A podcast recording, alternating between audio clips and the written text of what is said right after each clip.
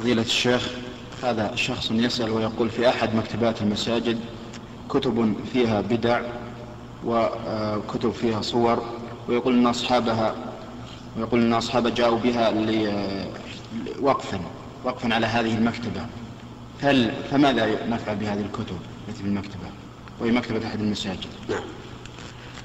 الواجب على القائمين على مكاتب المساجد إذا رأوا كتبا فيها بدع أو فيها صور فاتنة الواجب عليهم أن يحرقوا هذه الكتب وأن لا يبقوها بأيدي الشباب لأنها تضرهم من ناحية العقيدة وتضرهم أيضا من ناحية الأخلاق فيما يتعلق بالصور حتى وإن كان صاحبها وقفها لكن إن كان صاحبها حيا فينبغي أن يبلغ ويقال إن هذا لا يحل لك أن تجعله في المكتبة ونرى أن تشتري بدله من الكتب المفيدة.